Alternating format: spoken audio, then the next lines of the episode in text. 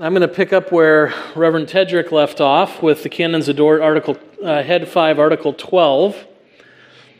And we're in one of the sections of the heads of uh, the Canons of Dort that talk a lot about assurance. And this is one of the great benefits of the Canons of Dort is that they talk a lot about assurance.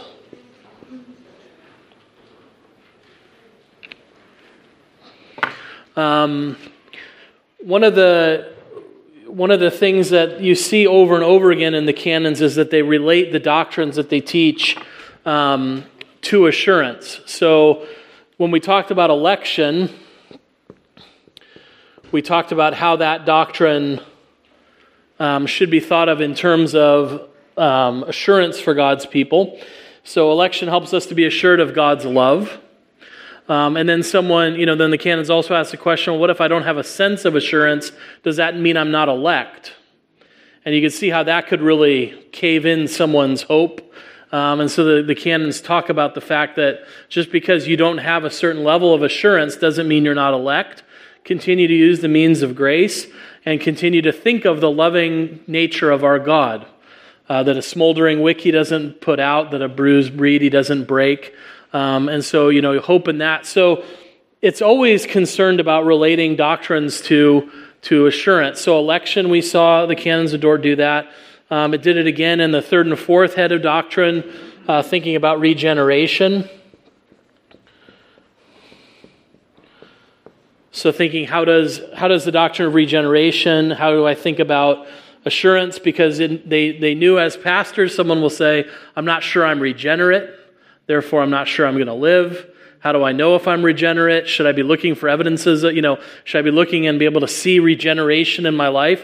And anything that's you know, an ineffable work of the Holy Spirit, if you try to look for evidence of it itself, you're not going to find it. But they said, what does, re- what does regeneration always produce in God's people? It produces faith, it produces a love of God. So don't look for re- regeneration for assurance, look for what it produces. That's where you should look uh, for your assurance. Um, what about, you know, thinking about other people? How do we judge a regeneration of others? Well, we don't. We, we make charitable judgments based on what we hear them profess, what we see in their lives.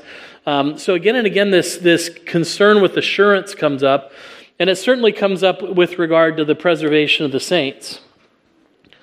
Um, how, do, how does this doctrine relate to assurance? And Reverend Tedrick led us through a few articles, but this is maybe where there are the most, there is the most attention paid to the doctrine of assurance. We have several articles that talk about assurance, that think about assurance, and continue to think about this theme. So we're going to look at um, the fifth head of doctrine, um, articles 12 and 13 today, um, and think of, continue to think about assurance and some implications of assurance for our doctrine of perseverance. Um, and one of the reasons that the Reformed hit this doctrine hard is because, as we heard last time, uh, this was a doctrine that was called a heresy uh, by the Roman Catholic Church, particularly in the Counter Reformation. Uh, Reverend Tedrick quoted from um, Cardinal Bellarmine saying, This is the principal heresy of Protestants, that saints may obtain to a certain assurance of their gracious and pardoned state before God. That was the first and foremost Protestant heresy that you can be assured of your state of pardon. Um, and that's because of the implications of Roman theology. Sinclair Ferguson put it this way If faith needs to be completed by works, if Christ's work is somehow repeated, if grace is not free and sovereign, then something always needs to be done, needs to be added for final justification to be ours. And you can see if you have a theology where something always needs to be added, um, where people always need to be adding things to their theology, then it's a very dangerous thing for someone to say you're good. You're pardoned. You have favor with God. Um, because they're thinking, well, then how will they continue to apply themselves to the grace of the church? Um, the Arminians also argued, um, kind of from a different perspective, that it will create a certain amount of carelessness in how you live. If you're assured that you're forgiven, It'll lead to carelessness of life, particularly if someone is involved in a serious sin. Uh, they commit a serious sin, they're told that you are pardoned, you're forgiven. They said, Won't that person then be inclined to go back into that serious sin? Won't they have a certain, you know, carelessness with regard to sin if they can be sure that that can be forgiven? And that was something that the Arminians were arguing and something that the Reformed wanted particularly to talk about when it, when it came to the preservation of the saints. Why assurance? Assuring that you are assurance that you're going to pr- be preserved till the end um, does not act against the piety that God requires. So if we look at Article 12, it deals with insur- assurance, not insurance, assurance as an incentive to godliness. Actually says being assured provides you an incentive to being godly.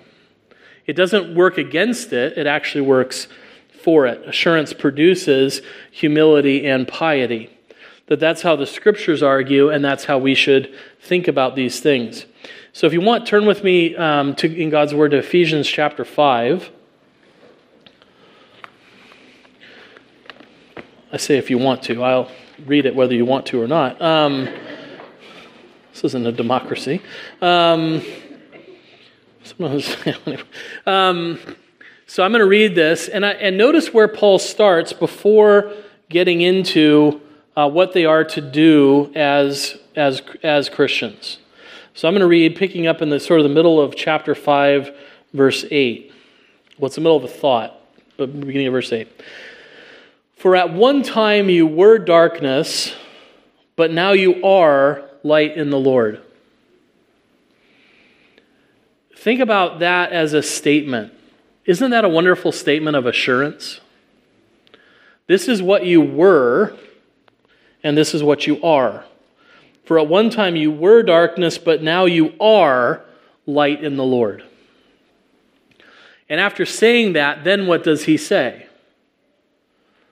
Walk as children of the light. Right? For the fruit of light is found in all that is good and right and true.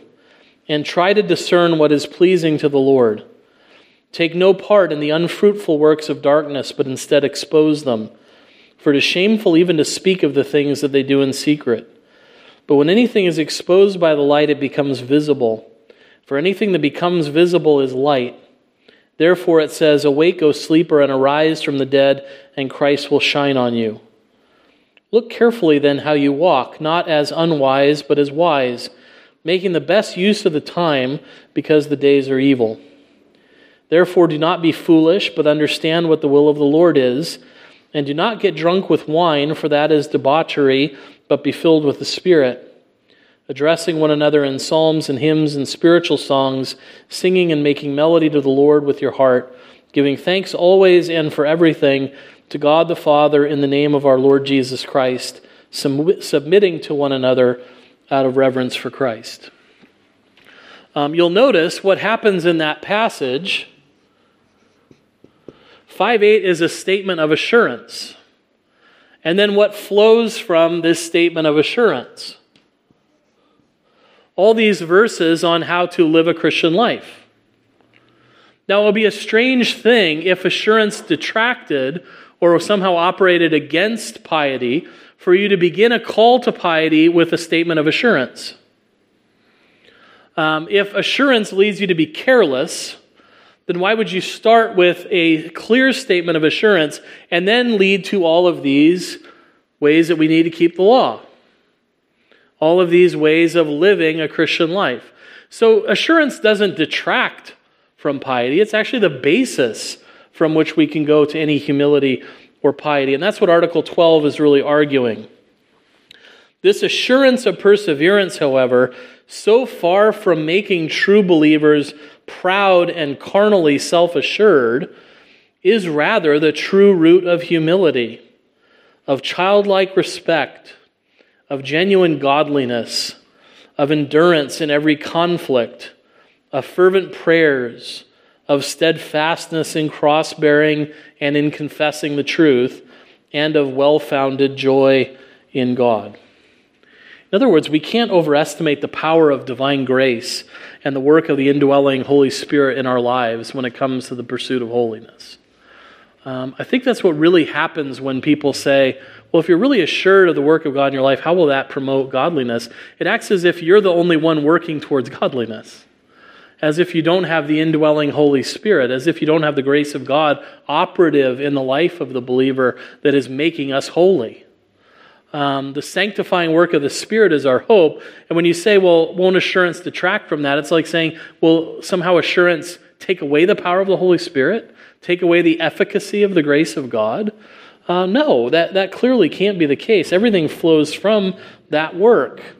And we see the Bible arguing that way time and time again. Think of 1 John 3 2 and 3. Beloved, we are God's children now.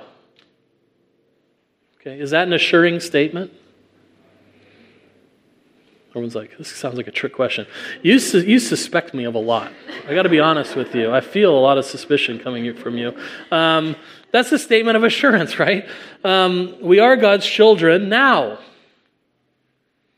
Um, there's, no, there's no qualifying that. John says that's who we are. And what we will be has not yet appeared, but we know that when he appears, we will be like him. Is that an assuring statement? Thank you. I appreciate that. Someone's just launching out in trust. I appreciate that. Um, yes, right? We are God's children now. Well, I will be one day. I'm not yet. But when he appears, I will be like him. What could give God's people greater assurance than those kinds of words? Right? I will be like him um, because we shall see him as he is. And then what follows? And everyone who thus hopes in him purifies himself as he is pure. Um, lives a life of holiness, lives a life dedicated to God. Far from being a detractor, it's a motivator. The one who hopes in this purifies himself as he is pure. Um, or we can think of Psalm 116, verses 12, 17 through 19. What shall I render to the Lord for all his benefits to me? Right? That's someone who's reflecting on all the benefits that have come to them in the Lord. That's an assurance that I have all these benefits in God. I will offer to you the sacrifice of thanksgiving and call on the name of the Lord. I will pay my vows to the Lord in the presence of all his people. In the courts of the house of the Lord, in your midst, O Jerusalem, praise the Lord when I reflect on all the benefits that have come, what is, what is the natural reaction of the Christian? What shall I render to the Lord for all of his benefits to me? I will pay my vows. I will praise his name. I will offer thanksgiving to him. That pours forth from the assurance of where we stand with God.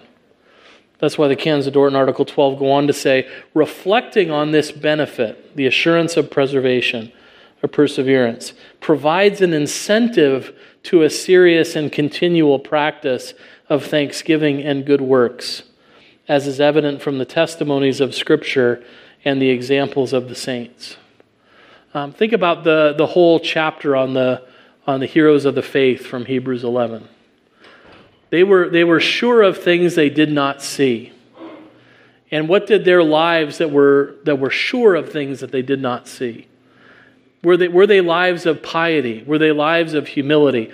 Were they lives of willing to sacrifice everything for the sake of the Lord? Right? That's, that's the famous you know, section at the end where, you know, as any good preacher does, he says, I'm running out of time. I've told you about everybody. Samson, Jephthah, you know, he's just starts going through and then talks about all the things they did, all the things that they were willing to endure. Receiving back people from the dead, willing to be sawed in half, all these people of whom the world was not worthy. Why? Because they had their eyes fixed on things that they didn't yet have but hoped for.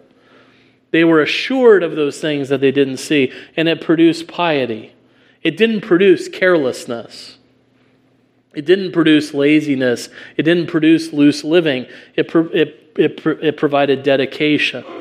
Um, they were sure of the things they hoped for, and they lived it out in their lives. The assurance that God will preserve us does not lead to make us careless, it makes us more grateful.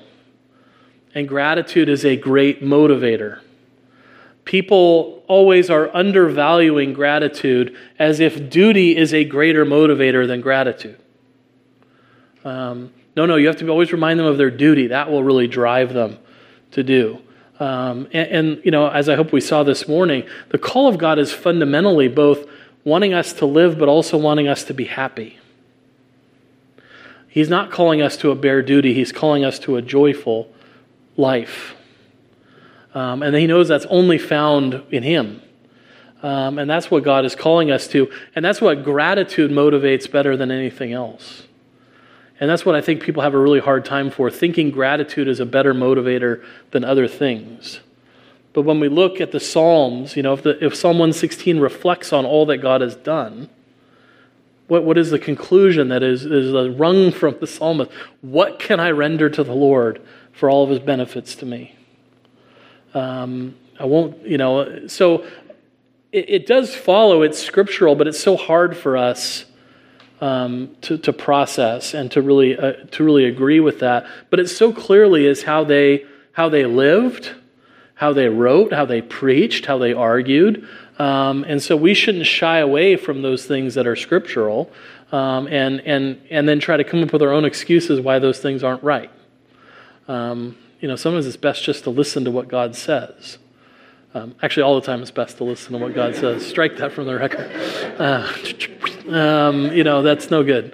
Um, but we have a hard time doing that. And I think in part because the law is written on our hearts. We, we're just so programmed to do this and live, don't do it and you die, that we, we just can't sometimes get away from that and, and realize that free grace will motivate us in a way that um, we could never live according just to the law on our own. Um, so that, that is something that Scripture teaches but was denied by both by both Roman Catholics and Arminians at the time, and what the Reform wanted to really hold out to God's people. The assurance of, of perseverance will not cause us to be careless. It actually will promote, it'll be an incentive to true piety, as God's word points out. So, are there any questions about that? Or any thoughts?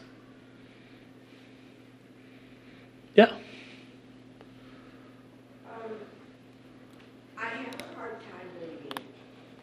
Okay.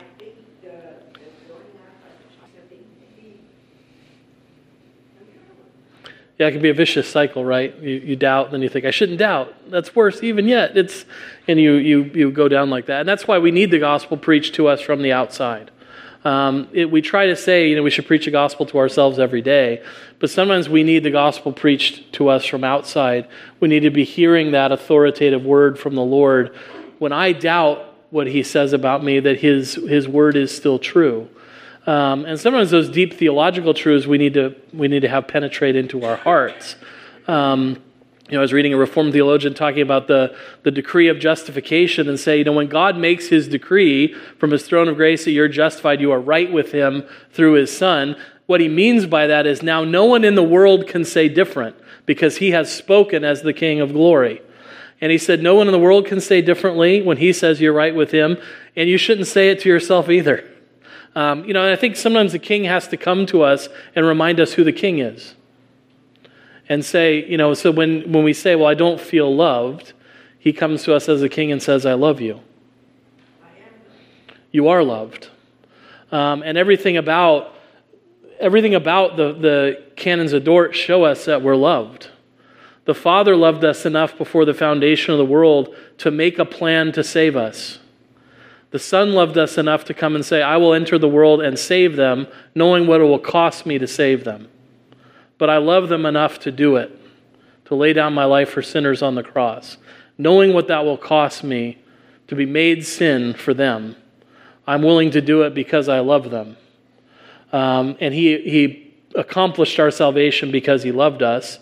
And because he loved us, he said, Well, I'm going to go to heaven to intercede for them, but I don't want to leave them alone, so I'm going to send my spirit to dwell with them, to remind them of everything I taught them, that I love them. And he's going to dwell with them as a guarantee of the inheritance that they will one day inherit. And so I'm going to preserve them in this until it's, until it's consummated in glory. So I love, you know, that's why, you know, Jeremiah 31 3 is a great verse. I've loved you with an everlasting love that if we, if we look backwards into eternity, God has loved us. And if we look forward into eternity, God will love us. Um, we need that word to be spoken to us sometimes when we doubt. And the scriptures tell us that there are times we are going to doubt.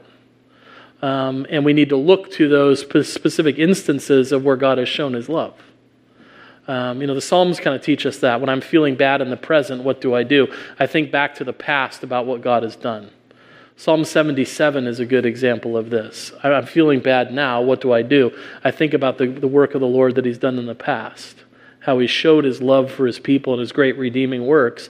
And they didn't yet have the greatest redeeming work, which was the coming of the Lord Jesus Christ to give Himself on the cross. And now we can look back to the cross as that great, that great sign that He loved us enough to die for sinners.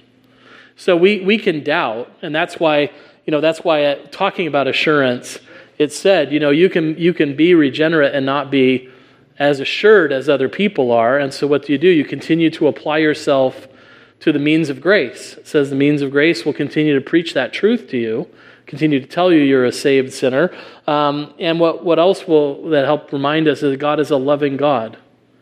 Um, you know, I, I always like the pastor said, God is not a drill sergeant standing at your bunk saying, not good enough. You call that a shiny belt buckle? You call that a a bunk. You know, he's not doing that. Um, what, what is our God like? He's, he's a God that doesn't break bruised reeds, He's a God that doesn't snuff out smoldering wicks. Um, he's a God who binds up the weak. Um, all those things that we, we prayed from Psalm 145 and 146 this morning. Um, that's the God who we have. And we need to be reminded that that's the God who we have. Yeah.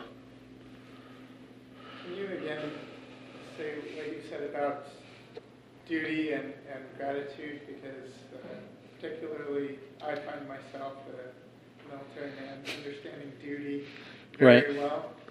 Doing good works because of duty or versus doing good works because of gratitude.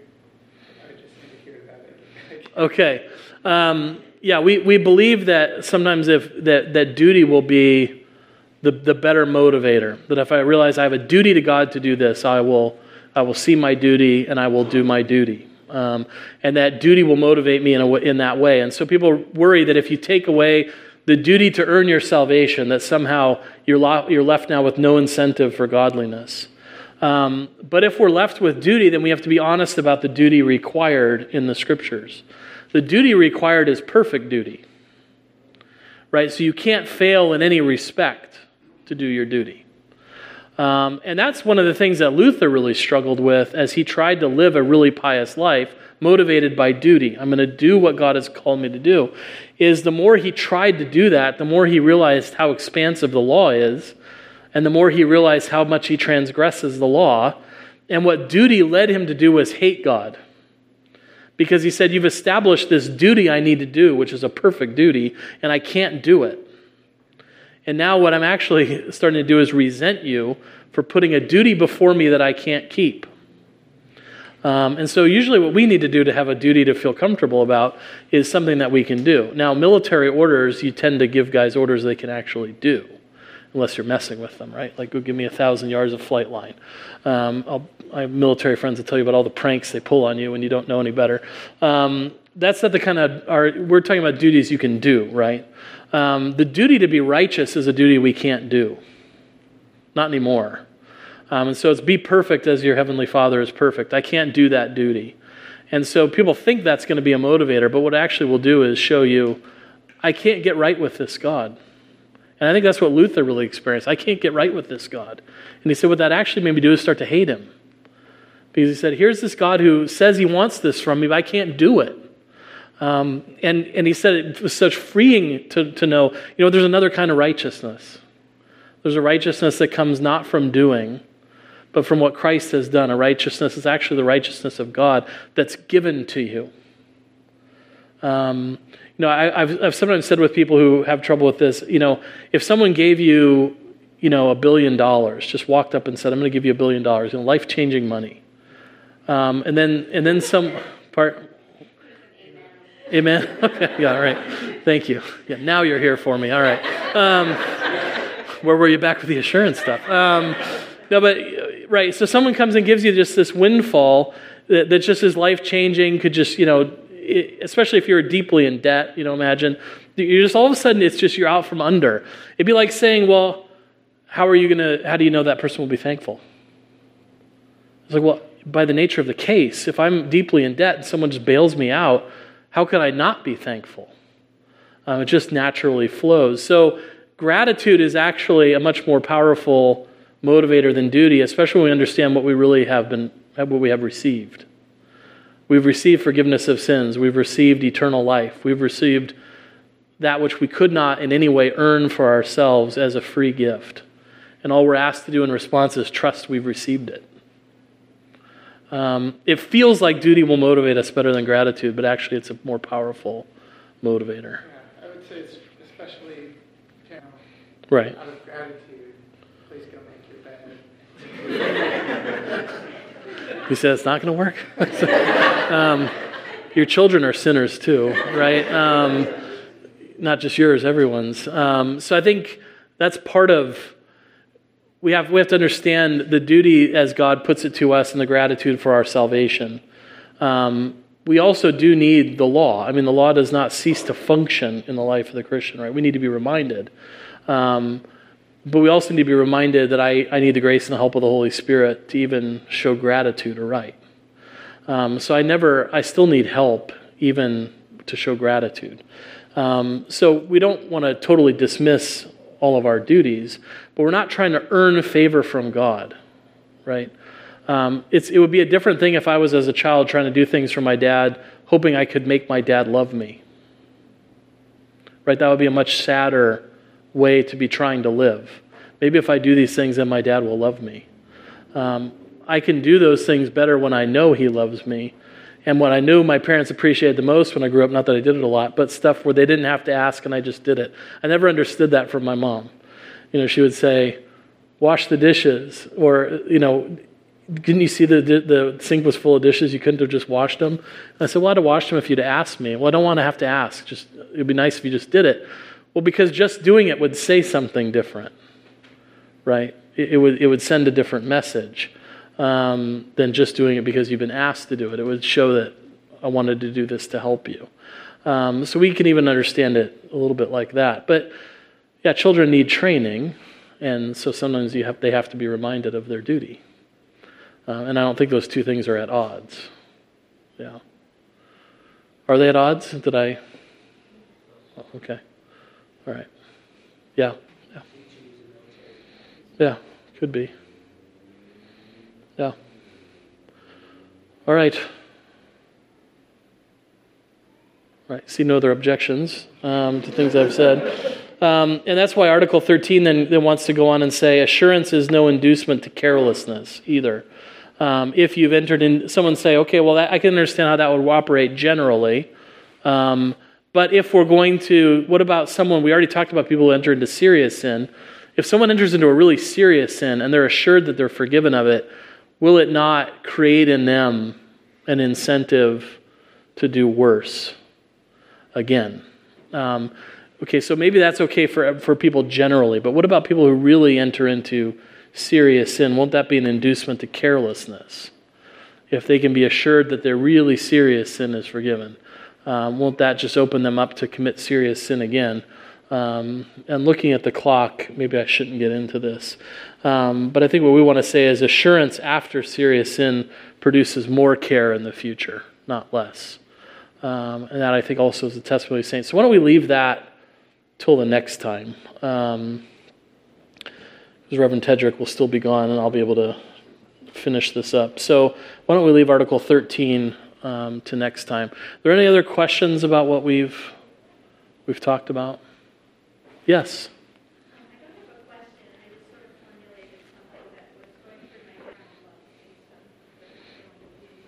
Yeah. Yeah, love is the motivator for for doing the duty. Yeah, I mean, you can talk about that in parenting and being a good spouse. I mean, you know, that if your spouse comes and says, "Well, you know, I made that promise in front of people that I would honor you, so I'm gonna, I guess I'm gonna have to do it. Um, it's my du- It's my duty."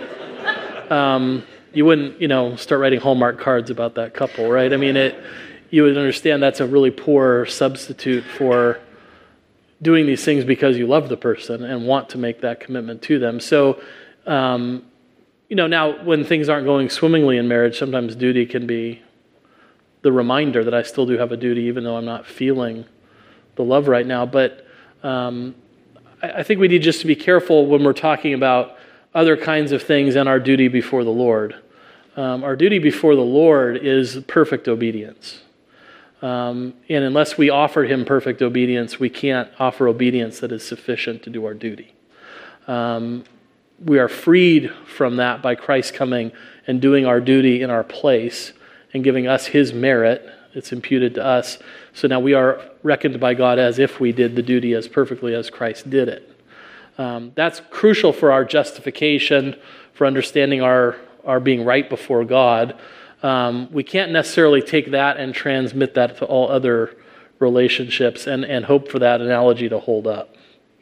Um, so I want to be careful that we don't just completely misalign categories. We have a theology theology professor here who we're glad he's back. Um, does that sound right? Okay. Okay. Thank you.